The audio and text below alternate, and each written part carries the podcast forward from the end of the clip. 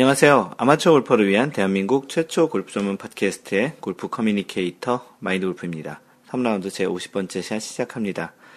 전국과 전 세계에 계신 마인드 골프 애청자 여러분, 그동안 잘 지내셨는지요? 또 한 달이 거의 지나갔는데요. 네, 한국은 본격적인 골프 시즌이 시작된 듯 합니다. 뭐, 때로는 반팔 입어도 될 듯한 그런 낮 기온이고요. 벚꽃이 만발한 모습이 참 보기 좋았던 그런 한 주였던 것 같습니다. 마인드 골프가 지난 금요일에 라운드를 다녀왔는데요. 이른 아침에 조금 쌀쌀했지만 끝날 때쯤엔 좀 초여름 같은 날씨처럼 반팔을 입어도 충분히 될 만한 그런 날씨였고요. 골프장에서 보이는 곳곳에 벚꽃이 참 아름답게 피어 있었습니다. 이제 지금 어제 한국은 비가 좀 왔고 오늘도 조금 흐린 날씨인데 아마도 이번 주말이 지나면 벚꽃이 많이 떨어질 것 같습니다. 마인드 골프도 요즘 다시 좀 샷감이 좀 좋아지면서 점점 라운드 횟수가 많아지고 있는데요. 이번 주 주말은 아쉽게도 라운드가 없는 주말입니다. 마인드 골프는 올해 그 첫 이글을 최근 라운드에서 기록을 했습니다. 다음 주에는 라운드가 몇 번 잡혀 있는데요. 그 회사 월례회도 있기도 하고 다른 또 모임이 또 있어서 그런 라운드를 다녀오기도 할 건데요. 아, 올해 생각보다는 그 연초에 조금 샷감이 겨울 지나면서 이렇게 좋지 않았던 것 같은데 최근에 좀 연습도 조금 하면서 굉장히 좀 좋은 샷감을 이어가고 있습니다. 4월 원래회를 공지를 드릴 텐데요. 이번 달 말쯤에 원래회가 있는데 어, 이번 원래회는 마인드 골프가 한국에 온 이후에 1주년이 되는 원래이기도 하고요. 그래서 이제 기념을 하려고 합니다. 회원님들께서 1박 2일을 한번 원래로 가보는 이야기를 계속 해왔었습니다. 그래서 이번에는 좀 야심차게 또 기꺼이 또 이렇게 준비를 진행하시겠다고 하신 분들도 계셔서 그 하기로 했고요. 1박 2일로 그 이번 달 말에 이제 진행하기로 했습니다. 현재 두 팀, 8명이 이제 가려고 하는데 한 자리, 한 명이 비어 있고요. 지금 골프장은 하이원 CC로 할 예정입니다. 네, 그래서 이번 원래는 4월 30일 토요일과 5월 1일 그래서 1박 2일 일정으로 하려고 하고요. 방금 전에 얘기 드렸던 대로 하이원 CC에서 그 18호를 두 번, 이틀간 두 번 치게 되어 있습니다. 어, 골프만 치는 것은 아니고요. 마인드 골프가 하는 또 특강, 마인드 골프가 들려주는 골프 이야기 그런 특강도 마련을 할 것이고요. 또 다양한 뭐 Q&A 통해서 또 그런 토론을 또 이야기도 하려고 합니다. 그리고 또 중요한 것 중에 하나가 마인드 골프가 실험적으로 해보려고 하는 그런 그 골프의 어떤 그 토크가 있는데요. 이거는 뭐 마인드 골프 혼자 이야기하고 듣는 것이 아니고 같이 이야기하는 그런 형식인데요. 어, 마인드 골프 예전부터 한번 해보고 싶었던 그런 형태의 그런 그 골프 이야기를 한번 해보려고 하는데 어, 생각에는 그 동영상도 찍으려고 카메라도 준비를 하려고 하니까 그게 만약에 이제 좀 잘 촬영이 되고 여러분들과 공유할 만한 내용이 되면 그 동영상으로 또 팟캐스트에 올려서 공유를 해드리도록 하겠습니다. 아직 한 자리 남았으니까 관심 있으신 분 신청하시고요. 아마도 신청자가 없더라도 어떻게 한 분 마련해서 같이 8명이 두 팀으로 다녀올 예정입니다. 어, 이상 4월 어, 1주년 월례 공지였습니다. 예, PGA 소식을 전해드리면 지난주에는 그 마스터즈라는 그 메이저의 메이, 메이저의 메이저라는 PGA 대회가 있었습니다. 결과는 여러분들도 잘 아시다시피 wire to wire로 우승할 것만 같았던 조던 스피스가 아멘 코너의 첫 시작인 그 12번 홀 파3에서 무려 4타를 더 치게 되면서 quadruple 보기를 했습니다. 해저드에 두 번 들어갔고 첫 번, 번째 그 티샷 해저드가 들어갔고 드롭을 한 다음에 친 그 세 번째 샷이 음, 뒷땅이 나면서 또 물에 들어가는 그런 두 번의 실수를 하는 끝에 아쉽게 우승을 데니 윌렛이라는 선수에게 우승을 넘겨줘야만 했습니다. 2015년에도 그 와이어 투 와이어 우승을 그 했는데요. 그 3라운드까지 요번 3라운드까지 총 7번의 연속 라운드 1위의 자리를 그러니까 그 2015년에 wire wire wire to wire로 우승했으니까 4라운드 1위를 계속 유지했고 이번에도 3라운드까지 1위를 유지해서 이제 7번의 연속 라운드에 1위를 유지했던 그였는데요. 아쉽게도 이제 우승은 다른 선수에게 넘겨줘야만 했습니다. 2014년 대회에서도 2위를 했었고 2015년엔 1위, 다시 2016년에 다시 2위 하면서 최근 3년 동안 마스터즈에서 굉장히 좋은 성적을 보이고 있는 그 조던 스피스인데요. 대단한 선수로 계속 유지가 될 것으로 생각이 듭니다. 어, 어, 이번 우승으로 데니 윌렛은 그 세계 랭킹이 3계단 상승을 했고요. top 10인 9위에 올랐습니다. 아쉽게 2위에 만족했던 조던 스피스는 0.44포인트로 1위와의 차이를 다소 좀 좁혔고요. 1위는 제이슨 데이고 3주째 1위를 하고 있습니다. 이번 마스터즈에서는 또 재미, 재밌다기보다는 당사자에게 굉장히 당혹스러운 그런 부분이었는데, 어니엘스가 1라운드 첫 번째 홀에서 총 6번의 그 퍼팅을 하면서 5개 오바를 하는 굉장히 짧은 거리, 1m도 안 되는 거리에서 여러 번, 6번의 퍼팅을 하는 그런 모습을 보여줬었는데요.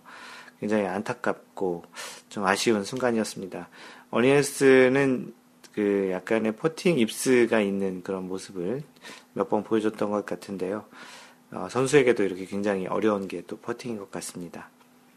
세계 랭킹 이야기를 계속 전해드리면 한국 선수들의 순위는 안병훈이 26위, 김경태 75위, 최경주 98위, 100위 아니 100위 안쪽으로 들어왔네요. 배상문 141위, 김시우 154위, 노승열 232위입니다. 지금 PGA에서는 RBC 헤리티지 대회가 열리고 있고요. 다음 주 대회는 발레로 텍사스 오픈입니다. LPGA에서는 지난주에 대회가 없었고요. KLPGA 대회가 있었고 KLPGA에서는 롯데 챔피언십에서 장수연이 어, 프로 데뷔 이후 투어에서 74경기 만에 우승을 했습니다. 어, 그 세계 랭킹 이야기를 잠깐 전에 먼저 전해드리고요. 누적 포인트로 10위권 내에서는 전인지가 두 계단 상승을 하면서 6위에 올랐고요. 그 반면 장하나는 두 계단 하락을 해서 8위로 내려왔습니다. 리디아고가 25주 연속 세계 랭킹 1위를 유지하고 있고 2위와의 포인트 차이가 4.46입니다. 그 굉장히 큰 포인트 차이이고요. 10위권 내 한국 선수는 박인비 2위, 김세영 5위, 어, 전인지 6위, 장하나 8위, 양희영 9위, 유소연 12, 6명입니다. 굉장히 많은 선수가 있고요. 지금 그 KLPGA도 지난주에 롯데가 스폰서를 하는 롯데 챔피언십이 있었는데 지금 KLPGA에서 그 LPGA에서도 롯데 챔피언십이 진행되고 있습니다. 이 대회는 지난해 김세영이 연장을 박인비와 가서 이글로 우승을 한 그 대회로 유명하기도 한데요. 장수현이 지난주에 KLPGA에서 롯데가 스폰서인 대회에서 우승을 하고 지금도 선두와 한타 차로 2위를 하고 있는데 지금 그 선두는 이민지, KT 버넷이 15언더고 전인지와 장수연이 14언더인 상태입니다. 그 대회에 지금 9번 홀이 좀 지나서 그 후반, 전반 쪽을 좀 진행하고 있는 상황인데요. 만약에 그 장수연이 우승을 한다면 두 개의 대회 다 롯데가 스폰서를 하고 있는 대회를 연속으로 우승하는 또 진기록을 만들 것 같습니다. 장수현은 이번 대회 스폰서 초청 자격으로 출전한 것 같고요. 만약 우승한다면 LPGA에 곧바로 직행하는 선수가 되겠습니다. 다음 대회는 스윙 스컬츠 LPGA 클래식이 다음 주에 열리게 되겠습니다. 골프계 소식을 전해드리는 시간입니다. 박세리 이야기인데요. 박셀이 이번 시즌 끝으로 골프 은퇴, 후진 양성 의혹이라는 그런 기사입니다. 기사를 소개해 드리겠습니다. 한국 여자 골프의 선구자 38세의 박세리 선수가 이번 시즌을 마지막으로 투어 활동을 은퇴한다고 표명했다. 새로운 인생을 시작하기로 결심했다고 천천히 밝히며 긴 중압감을 해방된 조용한 아, 긴 중압감을 해방한 해방된 조용한 미소를 지었다. 골프 시작은 14세 때였다. 부친의 스파르타식 훈련을 받으며 프로가 됐다. 20살이 되던 1998년, 어, 딱 6년 만이네요. LPGA 투어에 데뷔해 US 오픈, US 여자 오픈에서 우승하면서 일대 파란을 일으켰다. 이후 골프계를 계속 달려왔다. 결코 순조로운 날들은 아니었다. 모국의 기대를 받으며 극도의 긴장 상태에 놓이자 한때 동기부여가 사라지는 탈진 증후군을 겪었다. 메이저 5승을 포함해 투어 통산 25승, 마지막 우승은 2010년이었다. 은퇴는 3년 전부터 결정했다. 하지만 제2의 인생을 무엇으로 해야 할지 몰랐다. 이제서야 발견했다며 첫 발을 내딛었다. 그녀의 답은 후진양성이었다. 하지만 골프를 가르친다는 목적이 아니다. 목표를 골프를 사람으로서 양성하는 일이다. 골프로 이기고 연습하는 일이 인생의 전부가 아니다. 중요한 것은 균형 잡힌 사람으로 성장하는 것이다. 투어 기간 동안 골, 코스와 호텔만 다니던 일들을 후회한다고 한다. 내 기록을 자랑스럽게 생각한다. 하지만 사람으로 성장하기엔 많이 뒤처졌다. 다부지게 말했지만 마지막엔 눈물 한 방울 보였다. 그 시즌 이번 2016년 시즌을 끝으로 박세리 선수가 그 은퇴를 하겠다고 결심을 했다는 기사입니다.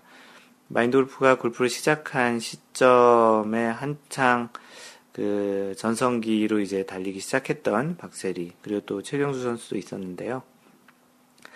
그녀의 이제 은퇴가 조금 마인드 골프에게도 좀 색다르게 좀 다르게 좀 다가오는 것 같습니다.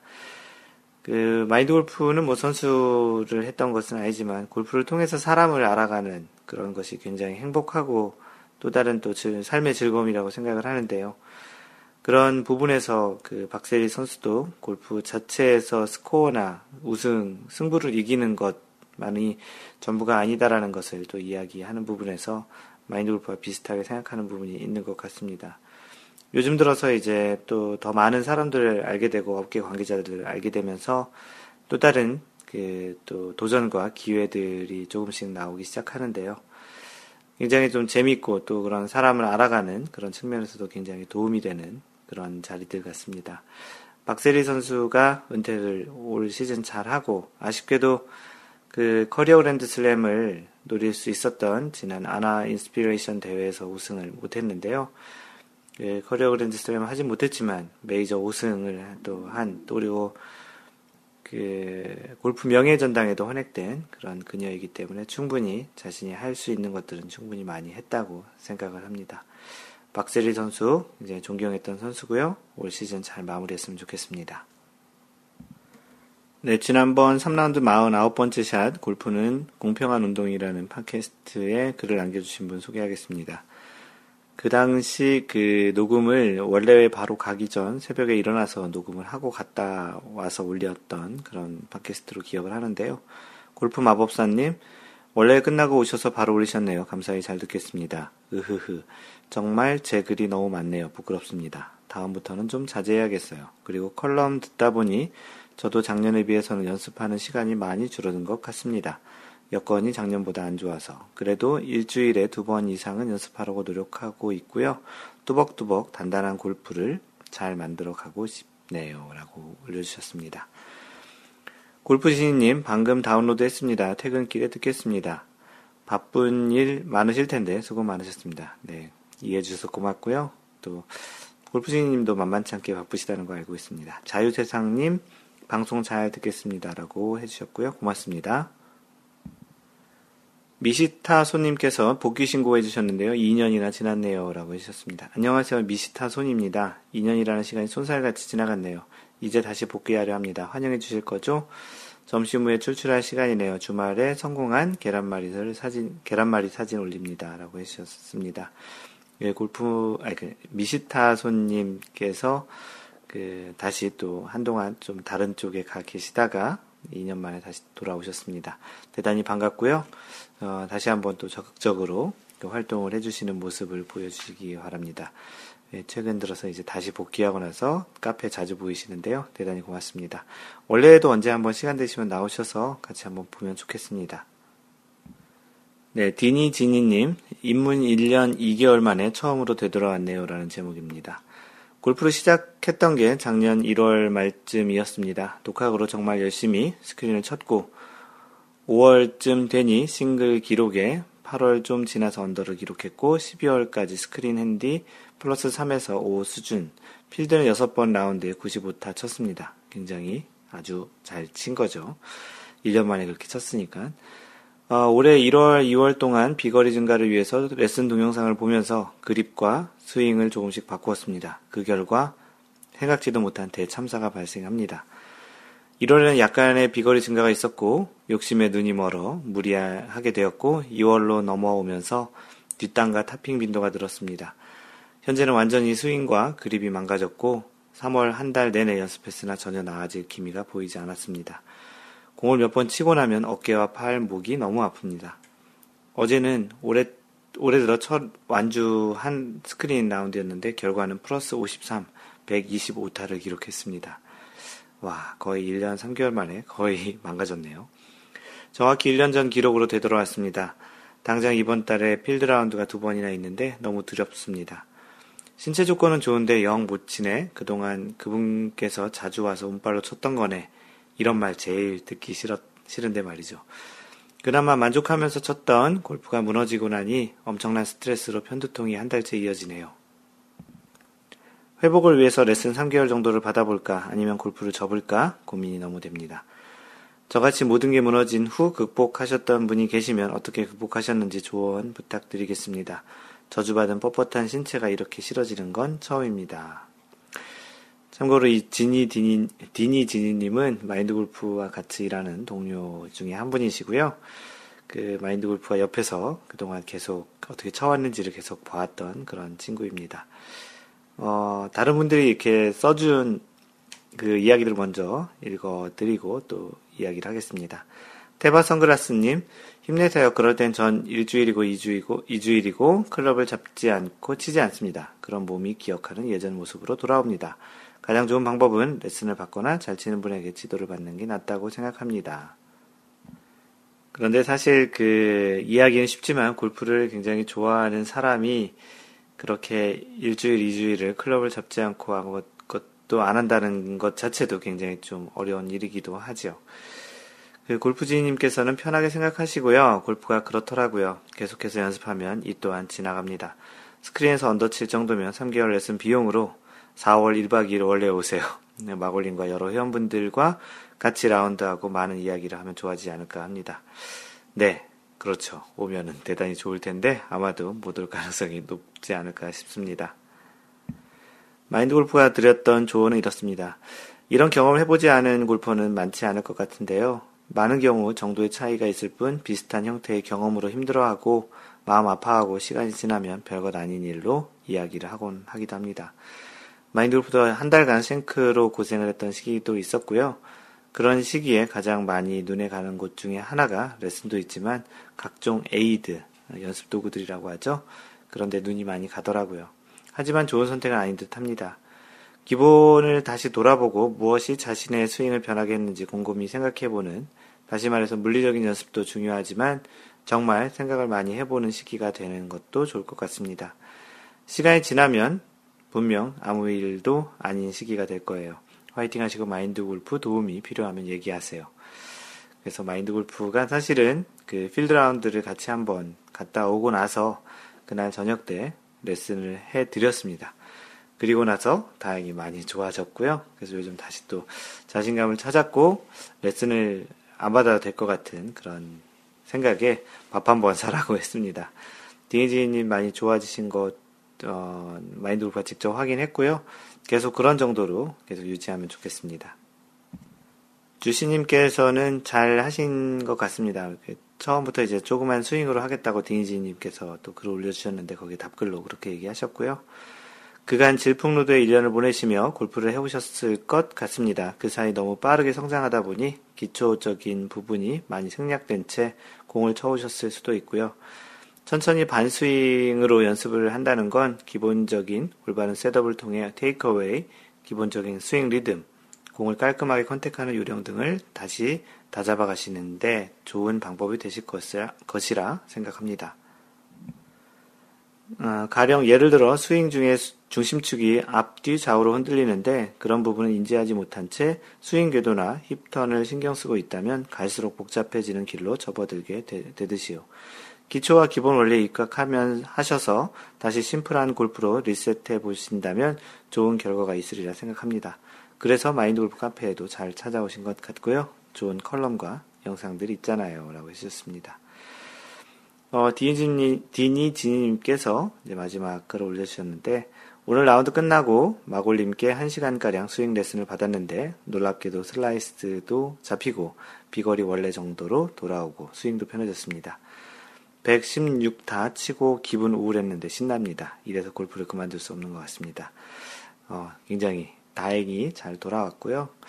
그, 사실 골프를, 마인드 골프가 가르치는 입장에서 보면은, 그, 봐줘야 될 것이 그렇게 아주 복잡하거나 그렇진 않습니다. 오늘 이야기들의 상당 부분에 있었던 것처럼, 기본과 어느 부분에서 크긴 변화가 있었는지를 잘 곰곰이 생각해 보면, 사실 본인들도 알 수 있는 부분들이 많이 있는데요.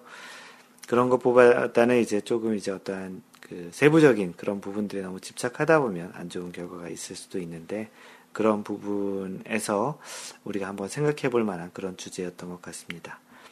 골프 마법사님, 아, 마골님도 안전뱅이를 일으키시는 기적을 보여주시나요?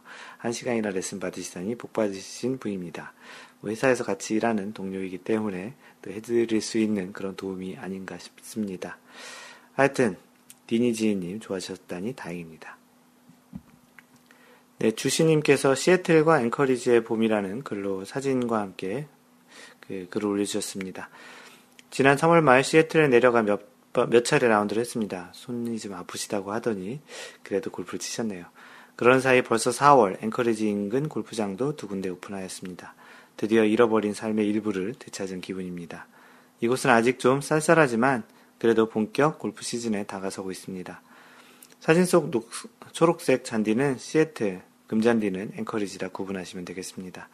벙커 안에 Thanks for Raking이라는 문구로 골프장 모래 위에 도장을 꽝 찍어 놓은 게 재미있습니다.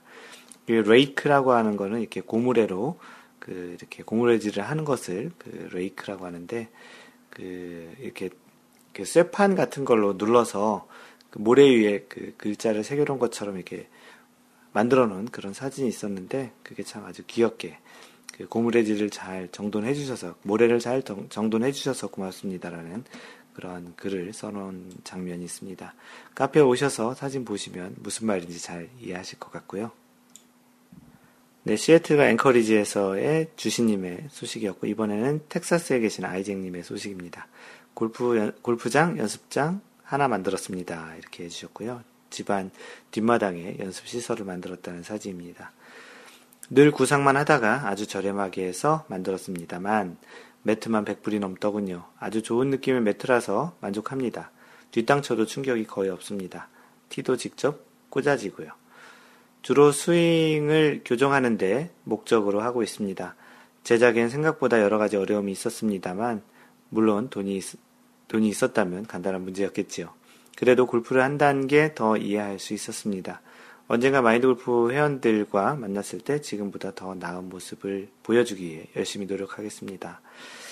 그 예전에 그 스윙 plane을 연습하는 그런 도구도 만드셨고, 이번엔 집안에 실제 그냥 스윙을 아예 연습할 수 있는 그런 시설까지 만드셨는데요. 그 굉장히 좋아 보이고요. 다른 것보다 이렇게 집 뒤쪽 그, 그 마당에 잔디가 깔려 있는 그런 시설이 있는 것만으로도 굉장히 좀 뿌듯해 보입니다. 부럽기도 하고요. 한국 사람들 입장에서 보면은 상상하기도 힘든 그런 환경을 갖고 계신 것 대단히 축하드립니다. 주신님 언젠가 진짜 그 마인드 골프 회원님들과 같이 원래회 또는 저녁 식사 자리 같은 데를 같이 하셔도 좋을 것 같습니다. 네, 주신님이 올려주신 또 다른 글인데요. 앵커리지 골프 클럽, 골프 코스라는 그런 사진과 함께 또 올려주셨습니다. 그 앵커리지가 알래스카, 미국 비행기를 한국에서 타다가 미국 쪽으로 지나가다 보면 알래스카에 앵커리지를 지나가는 그런 지점이 있는데 앵커리지 스펠링이 A-N-C-H-O-R-A-G-E 처음으로 그 스펠링을 본 것 같습니다. 좀 생소하기도 한데요. 어, 제 알래스카 앵커리지 도심에 있는 골프장 중 가장 처음으로 문을 연 앵커리지 골프, 골프 코스를 찾았습니다.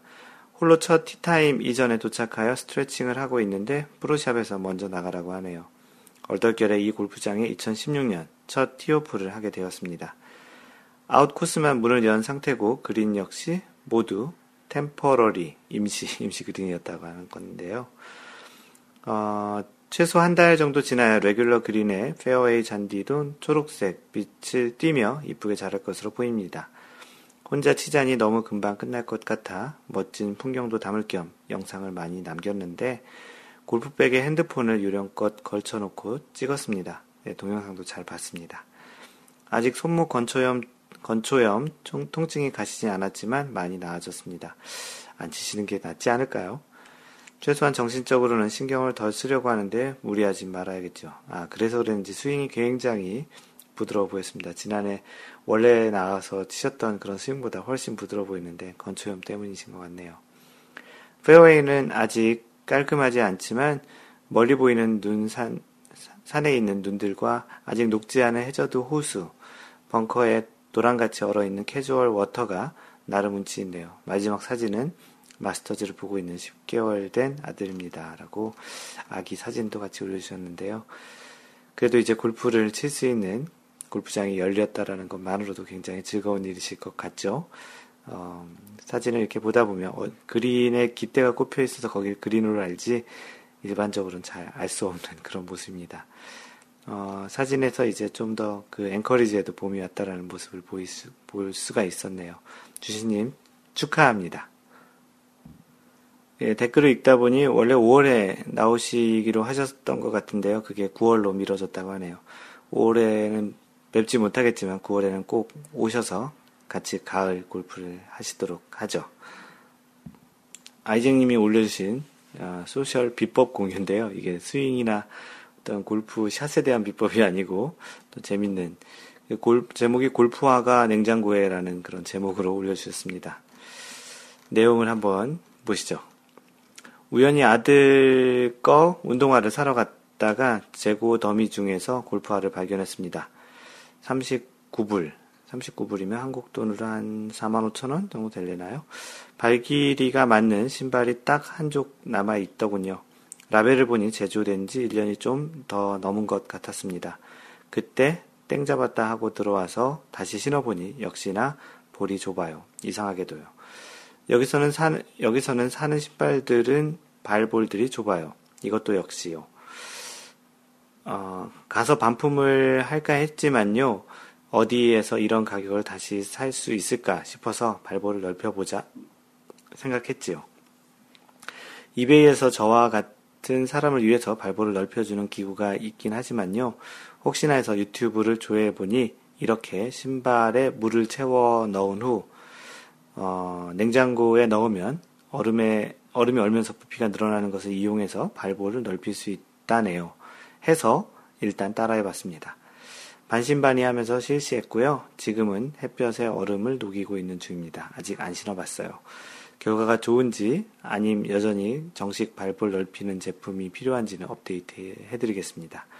그리고 업데이트 해주셨는데 두 번에 걸친 시도 결과 20에서 30% 정도의 개선 효과가 있는 것 같고 여전히 불편합니다. 쫙 늘려주는 장치가 필요할 것 같습니다.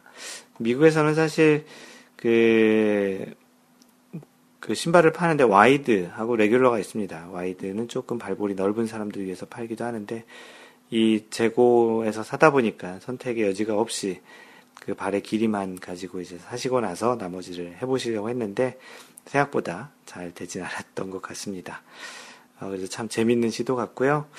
아주 그렇게 그 불편하지만 않으면 신으시다 보면 좀 늘어나기도 할 것 같은데 골프가 굉장히 오래 걷는 운동이다 보니까 좀 불편하면 또 그런 샷에도 지장이 있지 않을까 싶습니다. 뭐 결론은 알아서 잘 하시고요. 가급적이면 신발은 자신에게 굉장히 좀 편하고 좋은 그런 것을 권장해 드립니다. 마인드 골프는 한동안 다양한 골프화를 신다가 그 한 3년 전부터 타이거 우즈 edition인 TW 에디션인 나이키 골프화를 신는데 이 신발 보다 편한 신발은 없었던 것 같습니다. 그래서 지금도 이제 사무실에서 신는 골프화 그리고 또 골프장에서 신는 골프화 또 최근에 또 미국에 또 주문을 또 해놓고 앞으로도 계속 이 타이거 우즈 edition의 골프화를 신으려고 합니다.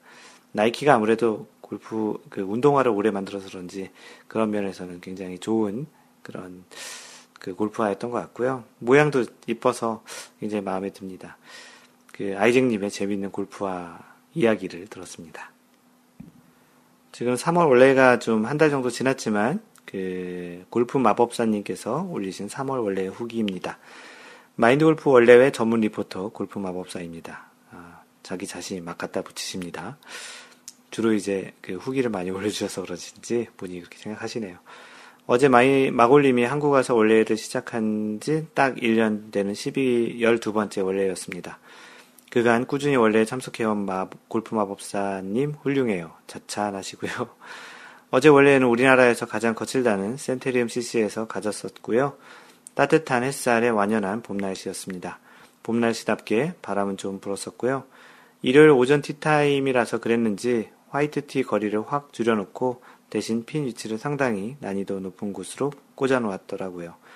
게다가 요즘 센테리움 CC에서는 이븐 파 이하를 치는 경우 주중 무료 라운드 티켓을 주는 행사를 하고 있어서 일부러라도 더 핀 위치를 어렵게 만들어 놓은 것 같았습니다. 마인드 골프님, 전반 버디 두 개 잡으시고 1 오버파로 마무리, 후반에 컨디션 잘 조절하셔서 무료 라운드 티켓 얻어, 얻어보나 했는데, 후반 나인홀 앞바람과 고약한 핀 위치로 인하여 아쉽게도 3오버, 총 4오버로 역시 훌륭한 실력을 보여주셨고요. 어, 저희 팀 캐디는 거침없는 마골림의 스윙에 칭찬에 칭찬을 거듭하더니 기어이 우리 카페 가입하시겠다고.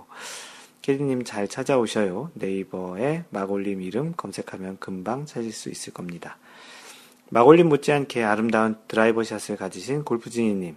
전반에 컨디션 조절에 살짝 실패하셨으나 후반에 바로 회복하여 기어이 핸디를 유지하시는 놀라운 모습을 보여주셨습니다.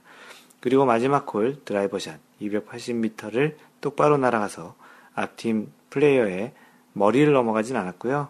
이렇게 뒤에 떨어져서 굴러서 그 해저드에 떨어지는 정말 아쉬운 티샷을 보여주셨습니다. 지인님 드라이버 최고.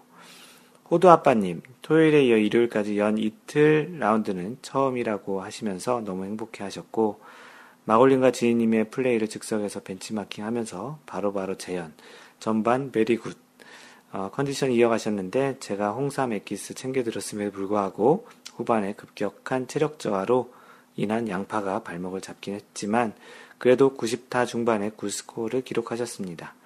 게다가 월례 끝나고 난 후 뒤풀이 장소에 통 크게 삼겹살 팍 쏴주셔서 정말 맛나게 배불리 먹었습니다. 정말 감사합니다. 혹시 호두 아빠님은 전직이 천사 4월에 태국 골프 여행도 재밌게 잘 다녀오셔요. 라고 해주셨는데, 그 당시만 하더라도 태국 골프 여행을 그 예정하고 있었는데, 그 중간에 캔슬됐다고 이야기를 들었습니다. 좀 아쉽게 되었죠. 그리고 저는요, 드디어, 드디어 원래 참석 1년 만에 원래 징크스 극복하고 깨백 달성했습니다. 마인드 골프 원래에서 100타 이내 이하를 쳐본 적이 한 번도 없는데, 사실 나중에 알고 보니까 한타를 잘못 적어서 여전히 백타였더라고요. 어, 어쨌든 글에 있는 걸 그대로 읽어주면 비록 아슬아슬한 99타이지만 그래도 같이 하신 동반자분들이 그새 정말 골프가 많이 좋아졌다면서 칭찬과 격려를 아끼지 않으셔서 정말 기분 좋게 라운드를 마무리할 수 있었습니다. 함께 해주신 동반자분들 정말 감사드립니다. 이 모든 영광을 동반자분들께 흑흑흑. 아 그리고 이번 그리고 이번 라운드 때 저희 팀은 캐디께서 스코어 카드 적지 마시라고 했습니다. 스코 카드를 캐디한테 적지 말라고 했습니다. 각자가 적는 걸로 하겠다고 막상 해보니 캐디님은 많이 어색해 하시면서도 한결 여유 있게 저희 라운드를 챙겨주실 수 있어서 좋았던 것 같고요. 캐디님이 적는 스코어엔 괜시리 신경 안 쓰고 각자 스코어를 적게 되니 플레이어도 마음이 편했던 것 같습니다. 다음에도 저희 원래에선 스코어는 각자가 적기 운동하면 좋을 것 같습니다. 해보니 좋더라고요. 다음 달 원래에는 마인드 골프 원래 1주년 기념 워크샵 형태로 진행하려고 합니다. 마인드 골프가 이미 공지해드렸죠. 1박 2일로 강원도 하이원 리조트에서 하고요. 일정은 4월 30일 잠정 결정했는데 실제 확정했습니다. 마골림의 강의와 현장에서 촬영하는 와이 골프도 찍고 회원님들 간에 골프에 관한 우리들의 이야기를 나누는 자리로 해보면 어떨까 하고 있습니다. 다음 달 원래 1주년 기념 워크샵에 많이 많이들 오셨으면 좋겠습니다. 추신 호두 아빠님, 지난번 제가 룰북 잘못 샀다고 글 올렸더니 대한골프협회에서 나온 골프규칙 디시전북을 선물해 주셔서 대단히 고맙습니다. 항상 곁에 두고 열심히 잘 보겠습니다. 추신 2. 골프장 프로샵에서 팔고 있는 드라이버 커버인데 이뻐서 저도 하나 떠봐야 되겠네요. 이게 실로 만든 건데요. 그거 한번 떠보시겠다라는 그런 이야기입니다. 어, 대단히 친절하고 자세한 후기 고맙습니다. 다음은 하나아빠님께서 올린 라운드 후기인데요. 어, 주소를 적어주셨네요. 160-327 이스트레이크 골프클럽. 어, 출라비스타 캘리포니아라고 되어 있는데요. 출라비스타가 캘리포니아인데 하나아빠님께서 또 캘리포니아에 올라오셔서 치셨나 봅니다. 어, 안녕하세요. 하나아빠입니다. 한국에서 열린 월례의 소식 잘 봤습니다. 저도 언젠가 허락, 시간이 허락한다면 참가해보고 싶네요. 꼭 오세요. 어, 일요일 아침 푹 자고 일어나서 급히 라운드 예약을 했습니다. 급 예약한 이유는 지난 라운드 한 지 2주나 지났다는 핑계와 토요일에 아이언 연습 중 깨달음을 확인해 보고 싶었습니다. 지인에게 9시 52분에 예약 통보와 출발을 재촉했습니다. 예약 시간보다 일찍 도착하여 핫떡과 커피 한 잔으로 아침을 해결했습니다. 앞팀은 아빠와 아들 2명, 3명이 티샷을 끝내더니 저희에게 먼저 어, 2명, 3명이 먼저 끝나더니 저에게 먼저 나가라고 합니다. 첫 시작이 좋습니다. 첫 티샷은 페어웨이에 안착하지 않았지만 나쁘지 않았습니다. 죽지 않아서요. 전반을 플러스 10으로 끝냈습니다. 생각지도 못한 라베가 보여, 보입니다. 혼자 흐뭇해해졌습니다. 슬슬 몸에 힘이 들어갑니다. 결국 12번, 13번을 더블 파로 마무리, 14번을 더블, 15번을 트리플, 15번을 트리플로 홀아웃을 했습니다. 저희 앞팀이 4명의 한국분이 패스를 시켜줍니다. 갑자기 앵, 저희는 2명, 앞팀은 4명. 어, 6번으로부터 저희가 뒤를 바짝 쫓아가서 압박을 받으신 것인지 앞팀이 놓, 놓고 간 샌드웨지를 챙겨줘서 고마운 것인지 아무튼 패스를 했습니다. 그 뒤 스코어가 다시 좋아졌습니다. 16번을 보기, 17번을 파, 18번을 파. 라베와 동타 기록했습니다. 혼자 이제 분석한 스코어 개선 요인을 요약해 줬습니다. 첫 번째, 내기 없는 라운드. 그 흔한 음료수 내기조차 안 했습니다. 두 번째, 안정화된 드라이버 티샷. 페어웨이에 안착하는 비율은 적지만 페어웨이 바로 옆 러프에 안착하여 지형 및 지물로 인해 손해보는 샷이 없었습니다. 더불어 티샷으로 인한 벌타가 많이 줄었습니다. 총 벌타 3타 중 2타가 티샷, 나머지 한타는 second 샷 해저드였습니다. 세 번째, 공 앞쪽에 디봇이 나타난 아이언샷. 토요일의 깨달음이 아이언샷이 공 앞쪽에서 디봇이 나오기 시작했습니다. 원래 디봇은 앞쪽에 나오는 것이 디봇이죠. 뒤에 나오는 건 뒷땅입니다. 아직 7번 아이언까지만 나옵니다. 내기 없는 라운드를 해서 또 잘하시는 분도 있지만 어떤 분은 내기를 안 하면 집중을 안 해서 못 하시는 분들도 있는데 어, 그 내기에 관련한 것은 그분의 성향인 것 같습니다. 그리고 또 골프에서 그 타수를 줄이는 것도 굉장히 잘 쳐서 줄일 수도 있지만 실수를 하지 않아서 벌타가 없어서 줄이는 것도 굉장히 좋은 접근이기도 하죠. 어, 스코어 개선을 위해 연습해야 될 점. 첫 번째, short game, 그린 주변 러프, 내리막, 라이, 벙커 등 타수를 잃지 말자. 방금 전에 얘기했던 것과 비슷한 내용이죠. 두 번째, 퍼팅. 지나치게 라이 계산으로 엉뚱한 곳으로 퍼팅. 세 번째, 아이언샷. 5번, 6번 아이언도 앞쪽에 디봇을 낼 수 있도록 연습. 디봇을 낼 수 있도록 연습한다기보다는 어, 스윙 궤도를 잘 만들면 디봇은 그렇게 나게 되어 있습니다. 본인이 하신 총평인데요. 토요일 연습한 결과가 실전에서 바로 적용될 수 있어서 만족감이 높은 라운드였습니다. 최저 스코어, 스코어 기록한 것보다 더 기분이 좋네요. 그렇죠. 그 골프는 스코어가 좋아서 좋을 수도 있지만 그 내용 자체가 마음에 드는 것이 점점 골프의 실력이 좋아지면서 만족감을 느끼는 부분 중에 하나라고 생각합니다. 네, 후기 잘 봤습니다. 하나아빠님. 네, 다음은 헤라님께서 마인드 골프 로고가 있는 예쁜 헤드 커버라는 제목을 올려주셨습니다. 마인드 골프 원래가 1년을 맞이한 거군요. 다시 한번 축하해요. 회원님들의 사랑 덕분이죠. 언제나 변화없길 바래요. 그 마음. 이번 월례를 했던 센테리움은 아마추어 여성 대회를 하는 곳이기도 한 곳이라 말 그대로 거칠고 위험 요소가 많은 곳. 작년 월례를 매번 했어도 스코어는 90대. 이 골프장에서 가끔 문자가 날라오는데요. 프로모션 문자가 날라오는데 대한민국에서 가장 거친 골프장 이렇게 슬로건이 되어 있습니다. 그 약간 유럽 스타일의 골프장이고 그 벙커도 팝벙커, 소위 얘기하는 항아리 벙커 형태들이 굉장히 많이 있습니다. 어, 그래서 작년 원래를 매번 했어도 스코어는 90대를 맴돌았고 그 와중에 아이언샷이 무너지는 아픔과 힘든 시간을 보낸 곳. 그리고 아실런가 모르겠지만 아이언샷이 안 되면 채를 바꿔라고 외친 그대들 때문에 결국 클럽도 미즈노로 바꾸고 샷이 서서히 안정을 찾아오고 있으니 90대 후반의 스코어를 예상하고 시작했는데요. 80대 후반을 쳤어요. GIR을 많이 했음에도 핀 위치가 얄밉게도 꽂아놨던 탓에 연속 스리퍼 장렬. 또 하루를 즐겁게 라운드 했고요. 가장 중요한 것은 마인드 골프 로고가 있는 퍼터 커버를 득템했어요. 갖고 싶으신 분들이 있었을 텐데 제가 먼저 손을 들어서 속상하신 분들 없었을까요? 다음부터는 아마도 월례 월례 때마다 마인드 골프님 챙겨오실 듯 항상 그러실 그러진 않을 거고요. 가끔씩 마인드 골프가 로고가 들어있는 그런 그 상품을 어, 챙겨가도록 하겠습니다. 이참에 퍼터도 바꿔보겠습니다. 어, mallet형 퍼터인데 마인드 골프가 만든 그 헤드 커버는 그 blade 타입이거든요. 그래서 퍼터도 바꾸시겠다는 이야기시고요. 4월 월례에는 강원도로 go go, 하이원도 만만치 않아요. 열심히 연습하겠습니다. 그때 뵈어요. 라고 글을 남겨주셨습니다. 헤라님, 그 마음에 들어 하신다니 좋고요 어, 다음번 또 월례 뵙겠습니다. 네, 다음은 골프마법사님이 올려주신 골프 어느 정도면 중증이라는 그런 제목인데요. 오늘 아침 출근길에 문득 핸들 잡은 내 손을 보니 그립처럼 잡고 있네요. 이쯤 되면 심각한 건가요? 다른 분들은 어떤 때, 어떨 때 이런 생각 해보셨는지요? 갑자기 궁금해져서 올려봅니다. 라고 해주셨습니다. 댓글들을 보죠. 골프지님, 그, 잠자리에 누워서 스윙 이미지 트레이닝 하다가 잠들 때 골프 시작하고 잠자리에서 중전과 거리가 멀어졌습니다. 그전에는 800에 하고 완전 붙어서 잘 잤는데 제가 잘 자다가 갑자기 풀스윙하는 바람에 중전마마가 놀라서 혼비백산을 몇 번 한 뒤로는 침대에서 거리를 두고 취침을 합니다. 이 정도면 중증 맞나요? 중증 맞는 것 같습니다. 어, 테바 선글라스님께서는 마의, 어, 마법사님, 지진님 중독 맞습니다. 마골님에게 치료 받으세요. 치료 중 더 심각한 중독이 될 수도 있어요. 라고 해주셨고요. 마인드 골프는 일상이 골프입니다. 어, 주시님, 마부사님 운전하실 때 왼손 검지와 엄지가 붙은 채 맞다 접힌 선이 오, 얼굴 오른쪽 귀를 가리키시는 걸 보니 기본기가 좋으신 것 같습니다. 저는 운전 시 오른손에 힘을 안 주려고 왼손만으로 핸들 그립을 잡고 운전하는 것 같습니다. 라고 해주셨습니다.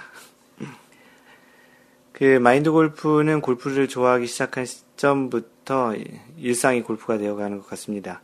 사람들과 그 일상적인 이야기를 할 때도 골프 용어를 많이 쓰는데요. 운전을 하고 어딘가 잘 도착하면 어, nice approach 이런 이야기도 하고요. 길을 잃어버리면 lost 났다 뭐 이런 이야기도 합니다. 어, 떤 물건이나 상황을 대할 때도 골프에 빗대서 상, 생각하거나 상상을 할 때도 많고요. 여행지를 생각할 때도 골프장이 있는 곳을 생각해 보기도 합니다. 막대기 같은 것을 잡아볼 때는 일반적으로 잡는 그림 말고 골프 그립을 하기도 합니다. 얘기하자면 끝도 없는 거고요. 어, 한국 와서 사게 된 차도 골프입니다. 그냥 다른 이유가 없이 이름이 골프이기 때문이죠. 이 정도면 중증 맞겠지요? 지난 원래에서 저희 마인드 골프 그 원래 카페 원래에서는 사람들이 다들 그 저희 조는 일단은 그 스코어 카드를 직접 적기를 한번 해봤습니다. 어, 그래서 이제 라운드 중에 직접 적으시는 분들도 많이 있겠지만, 그 한국의 경우는 이제 캐디가 적어주는 경우도 많이 있잖아요. 그 캐디도 스코어 카드 적는 일이 일이고, 때로는 스코어를 어떻게 적을지 고민하는 경우도 있을, 있을 텐데요. 캐디는 다른 일에 좀 더 시간을 할애하고, 어, 각자는 자신의 스코어를 자신의 양심에 맞게 적는 형태가 되다 보면 좀 더좀 골프에 좀 더 가깝게 되지 않을까라는 생각이 듭니다. 또 서로를 비교해서 그 스코어 카드에 있는 그런 스코어가 잘못 적힌 걸로 인해서 약간의 신경이 쓰이기도 하고 실랑이를 할 일도 좀 적을 것 같습니다. 이번 기회에 마인드 골프가 스코어 카드 직접 적기 캠페인이라도 할까 봐요. 여러분들은 또 어떻게 생각하는지 그런 토크를 한번 열어봤는데요. 골프 마법사님, 자기가 적기 하니까 정말 좋더라고요. 좀 더 자기 골프를 집중할 수 있게 되고요. 우리 월례는 항상 그렇게 했으면 좋겠습니다. 네, 그렇게 할 예정입니다. 아이젠님, 아니, 스코어 카드를 본인이 안 적었어요? 늘, 저는 늘 제가 적을 수밖에 없는 상황이었습니다. 미국에서는. 그렇죠. 어, 두근두근 30m님, 스코어를 각자 적자고 했다가 왜 나서서 일을 만드냐는 잔소리를 들었습니다. 라고 해주셨습니다. 망나님, 90대 중반, 중후반 치시는 분들도 자기 타수를 잘 못 적더라고요. 그래서 너무 많이 적으시면, 또 많이 치시면 또 다 적기도 어려운데, 처음부터 다 적는 것보다는 하나씩 이렇게 적을 수 있는 홀만 적다가 나머지 안 되는 데는 주변 분들에게 물어보시면서 채워가는 것도 좋습니다. 자유세상님, 골퍼에게 있어 실력에 상관없이 타수를 직접 기록하거나 셈하는 것은 기본인데 우리나라에서는 동반자 중 귀찮아하거나 불만을 하는 분들이 있습니다. 백돌이가 공이나 절치라는 핀잔을 듣기도 합니다. 단 경기 흐름에 방해되지 않도록 하는 것이 중요하다고 생각합니다. 예, 지당하신 말씀이고요. 대단히 공감합니다. 그래서 전 속으로 계산해서 종이에 적어두곤 합니다. 라고 해주셨습니다. 호두아빠님, 마인드 골프 원래에서는 해도 좋을 것 같습니다. 제가 참여하는 다른 골프 모임에서는 아무래도 잘 안 될 것 같아요. 저는 요즘 혼자 적는데 점차로 익숙해지고 있습니다. 해보면 그렇게 어렵진 않은 것 같아요. 그 골프 지니님 처음에는 자기 타수 세기도 버겁지만 계속해서 적, 기록하다 보니 동반자 스코어도 눈에 들어오더군요. 그 중에 자기 스코어를 속이는 동반자도 보이고요. 더불어 거리도 본인도 직접 측정하는 것도 좋을 듯 싶습니다. 캐디 도움을 안 받을 수 없으니 자기가 먼저 거리를 가늠해보고 캐디에게 확인하는 것으로 하면 더 게임이 재미있어지지 않을까요? 그렇겠네요. 개인적인 생각입니다. 아주 공감하는 이야기고요. 해라 골다에 기록하면 되는 거 아닌가요? 네, 골다는 골프 다이어리라는 앱이고요. 또 앱을 앱 쓰는 것조차도 또 이렇게 이동하면서 입력을 해야 되니까 그것도 또 어려울 수 있기도 하죠. 다양한 그 스코어 카드 입력 앱이 있으니까 그 부분을 활용하는 것도 좋습니다. 주신님, 어, 처음부터 길들여진 습관을 바꾸는 데는 어느 정도 불편이 불가피한 것 같, 같네요. 아무래도 한국에서 라운드란 비싼 돈 내고 치는 만큼 선수가 스윙 이외의 것은 상당 부분 도움이 어, 도우미 지원을 받는 편이라 스코어 카드 본인이 적기는 물론 의타 없이 내공의 내공은 본인이 우선시 확인하고 직접 찾기, 거리 알아서 확인하기, 페어웨이 디봇, 그린 pitch mark 수리, 벙커 수리, 그린에 내려놓은 웨지를 직접 챙겨 들고 다니기, 샷 이후 채 닦기, 그린 라이 및 홀 지형 짐을 파악하기 등 이런 걸 도움을 받는다는 개념이면 좋지만 당연히 나 대신 누군가 해줘야 한다고 생각하고 임하면 거기서 의식의 차이는 발생할 것 같습니다. 네, 굉장히 좋은 말씀이십니다. 한 예로 90년대 한창 주로 한국에서만 라운드를 하셨던 저희 아버지와 미국에서 필드를 나갈 때면 어느새 제가 캐디가 되어 있었습니다. 그린에 깜빡하고 두고 오시는 외치도 대신 챙겨야, 챙겨가야 하고, 잘못했다, 됐다기보단 골프를 배우고 접근한 환경이 달랐다고 생각합니다. 그런 반면, 시간이 흐를수록 한국 골프에서도 마골 선생님 같은 분들이 필두로 마골 선생님 같은 분들을 필두로 골프의 이미지나 접근 방법 등에 정통하면서 신선한 방법을 제시하는 건전한 골프 문화가 뿌리 내리고 있다 생각합니다. 고맙습니다. 아이쟁님께서는 이러다가 캐디들 일자리 있는 거 아닌가 모르겠네요. 아마도 한국에서는 뭐 노캐디가 완전히 다 될 수는 없을 것 같고요. 미시타 손님, 스마트폰에 캐디 앱을 설치하면 편할 것 같습니다. 캐디 앱이 따로 있나 물어봤더니 스마, 스코카드 앱을 얘기하신 것 같고요. 하얀바지님, 꼭 필요한 습관입니다. 한국 골프 문화에선 낯설지만 캐디의 병폐, 이것만큼은 일본인들처럼 해도 좋을 것 같습니다. 라고 글을 남겨주셨습니다. 고맙습니다. 네, 다음은 마인드 골프가 소개하는 마인드 골프의 글인데요. 이번 주는 골프 상식 중에 이동하는 트럭에 들어간 티샷의 경우는 어떻게 처리하는지에 대한 이야기입니다. 마인드 골프가 운영하는 그 카페, 마인드 골프 카페에 골프 이거 정말 궁금하다와 골프 Q&A 섹션이 있는데요. 그 블로그에 골프 상식을 정리하여 쓰는 글 중에 간혹 이곳의 질문이나 궁금한 것들을 이야기하다가 다른 분들도 알면 좋겠다 싶은 것들을 블로그에 다시 정리하곤 합니다. 어, 이번에 그 소개하는 글도 카페에 올라왔던 내용인데요. 실제로 많이 있지는 않겠지만 때로는 장난삼아 또는 이런 일이 있으면 어떻게 하지라고 생각해 볼 만한 궁금증에 대해 어, 대한 질문을 올려주신 분이 있었는데요.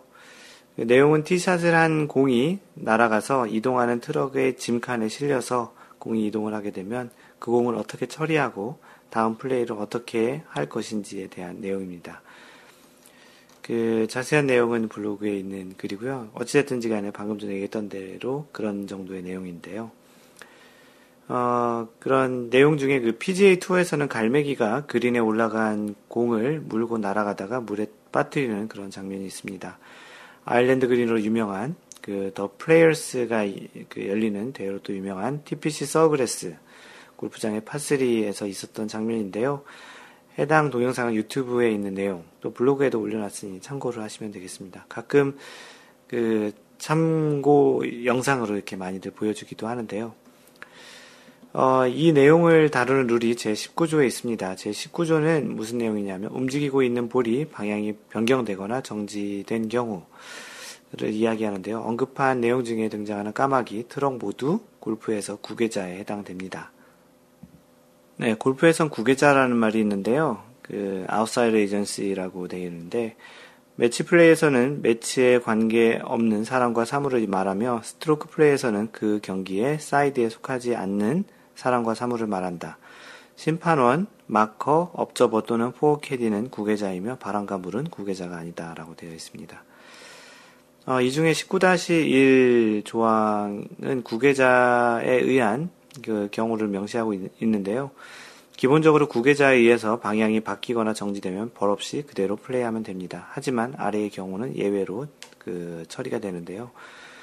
19-1 국외자에 의한 경우 어, 움직이고 있는 플레이어의 볼이 우연히 국외자에 의하, 여 방향이 변경되거나 정지된 경우 rub of the green으로 누구에게도 벌 없이 그 볼은 있는 그대로의 상태로 플레이하지 않으면 안 된다. 하지만 다음의 경우는 제외된다라고 되어 있습니다. 퍼팅 그린 이외의 곳에서 스트로크 후 움직이고 있는 플레이어의 볼이 어느 움직이고 있거나 살아있는 국외자의 안이나 위에 정지한 경우에는 볼이 국외자의 안이나 위에 정지했던 곳의 바로 아래 지점에 되도록 가깝고 홀에 더 가깝지 않은 지점에 through the green 또는 해저드에서는 그 볼을 드롭하고 퍼팅 그린에서는 place하지 않으면 안 된다라고 되어 있습니다.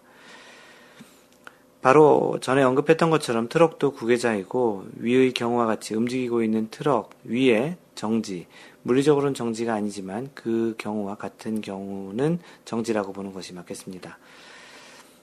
그 트럭 위에 정지한 경우이기에 트럭으로 들어갔던 지점에 최대한 가까운 곳을 찾아서 벌타 없이 플레이를 하여야 합니다. 하지만 중요한 사항은 그 공이 트럭으로 들어갔는지를 명확하게 동반자들과 같이 동의 또는 인지를 해야 하는 것이고, 그렇지 않고 공을 찾지 못하게 되면 분실구 처리가 되는 것이 맞을 것 같습니다. 야외에서 그리고 정형화되어 있지 않은 골프장에서 하는 운동이다 보니 정말 다양한 경우가 많이 발생하는데요. 실제로도 있을 수도 있고 룰을 적용해 보는 측면에서도 한 번쯤은 생각해 볼 만한 거리가 아닌가 싶습니다. 네, 이것으로 마인드 골프가 읽어주는 그 골프에 대한 상식이었습니다. 네, 다음은 마인드 골프가 읽어주는 골프 룰북 시간이고요. 예, 이번 주는 골프 규칙 제 29조 3썸과 4썸 기타 플레이 방식에 대한 이야기입니다. 그 3썸, 4썸, 3썸보다는 이제 4썸 이야기를 많이 들었을 텐데요. 그 각종 국가별 대항전 또는 이벤트 성 대항전에서 이제 많이 하는 형태의 경기인데 4썸은 공을 하나를 가지고 두, 명, 두 명이 번갈아서 치는 형태가 포섬입니다. 29-1 총칙 어, 3썸과 포섬에서 어느 정규 라운드 중에도 파트너들은 티잉 그라운드에서 교대로 플레이하여야 하며 각 홀의 플레이 중에도 교대로 플레이하지 않으면 안 된다. 항상 교대로 플레이하여야 한다는 것이고요. 그때의 벌타는 플레이 순서에 영향을 미치지 않는다라고 되어 있습니다. 29-2 매치 플레이 파트너가 플레이 했어야 할 순서에 플레이어가 플레이할 경우 그 편은 그 홀을 패배한다. 순서를 어겼을 경우를 얘기하죠. 29-3 스트로크 플레이 파트너가 잘못된 순서로 한 번 이상 스트로크한 경우 그 스트로크는 모두 취소하고 그쪽 편은 2벌타를 받는다. 어, 두 타를 더 해야 된다는 것이죠. 그 편은 잘못된 순서로 처음 플레이한 지점에 되도록 가까운 곳에서 올바른 순서로 볼을 플레이하여 잘못을 시정하지 않으면 안 된다. 오소 플레이이기 때문이죠. 음, 그래서 오소 플레이 규칙을 또 참고하면 되고, 그 편이 먼저 잘못을 시정하지 않고, 다음 티잉 그라운드에서 스트로크 하거나, 라운드의 마지막 홀을 잘못을 시정하지 않은 채, 아, 잘못을 시정할 의사를 선언하지 않고, 퍼팅 그린을 떠난 경우 그 편은 경기를 실격하게 된다라고 되어 있습니다. 네, 다음 편에서는 그 골프를 제 30조를 설명드릴 거고요. 이제 골프를 제 3라운드에서 진행하고 있는 골프 읽어주는 골프를 이야기, 골프가 읽어주는 골프를 이야기는 이제 거의 끝을 다해가고 있습니다. 골프를 제 34조까지 되어 있고요. 조만간 이제 골프북을 다 읽어줄 것 같고, 어, 지금은 이제 오래된 시간 전이라 기억이 잘 나지 않지만 어떤 분께서 그런 3라운드에서는 이런 그 골프를 북을 한번 쭉 리뷰해주는 시간이 됐으면 좋겠다라는 측면에서 진행을 했었습니다. 뭐 거의 마무리 돼가고 있는데 많이 도움이 되고 있는지 모르겠고요. 다음번 30조에서 또 이어가겠습니다. 마인드골프의 블로그는 mindgolf.net에서 보시면 되고요. 페이스북은 facebook.com slash mindgolf 또는 페이스북에서 마인드골프를 검색하시면 됩니다. 트위터는 at mindgolfer이고요. 카페는 네이버에서 마인드골프 카페 또는 카페.네이버.com slash mindgolfer입니다. 이메일은 mentor at mindgolf.net이고요. 그 유튜브에서 마인드골프의 Y골프 또는 에티켓 골프를 직접 시청하실 분은 유튜브에서 마인드골프를 검색하시면 됩니다. 카카오톡을 통해서 연락하실 분들은 그 카카오에서 마인드골프라고 한글로 검색하시면 제 마인드골프가 나오고요. 언제나 얘기 드리는 것처럼 항상 배려하는 골프 하시고요. 이상 골프 커뮤니케이터 마인드 골프였습니다. 다음번 3라운드 제 51번째 셋에서 만나요. Don't worry, just play mind golf. Bye!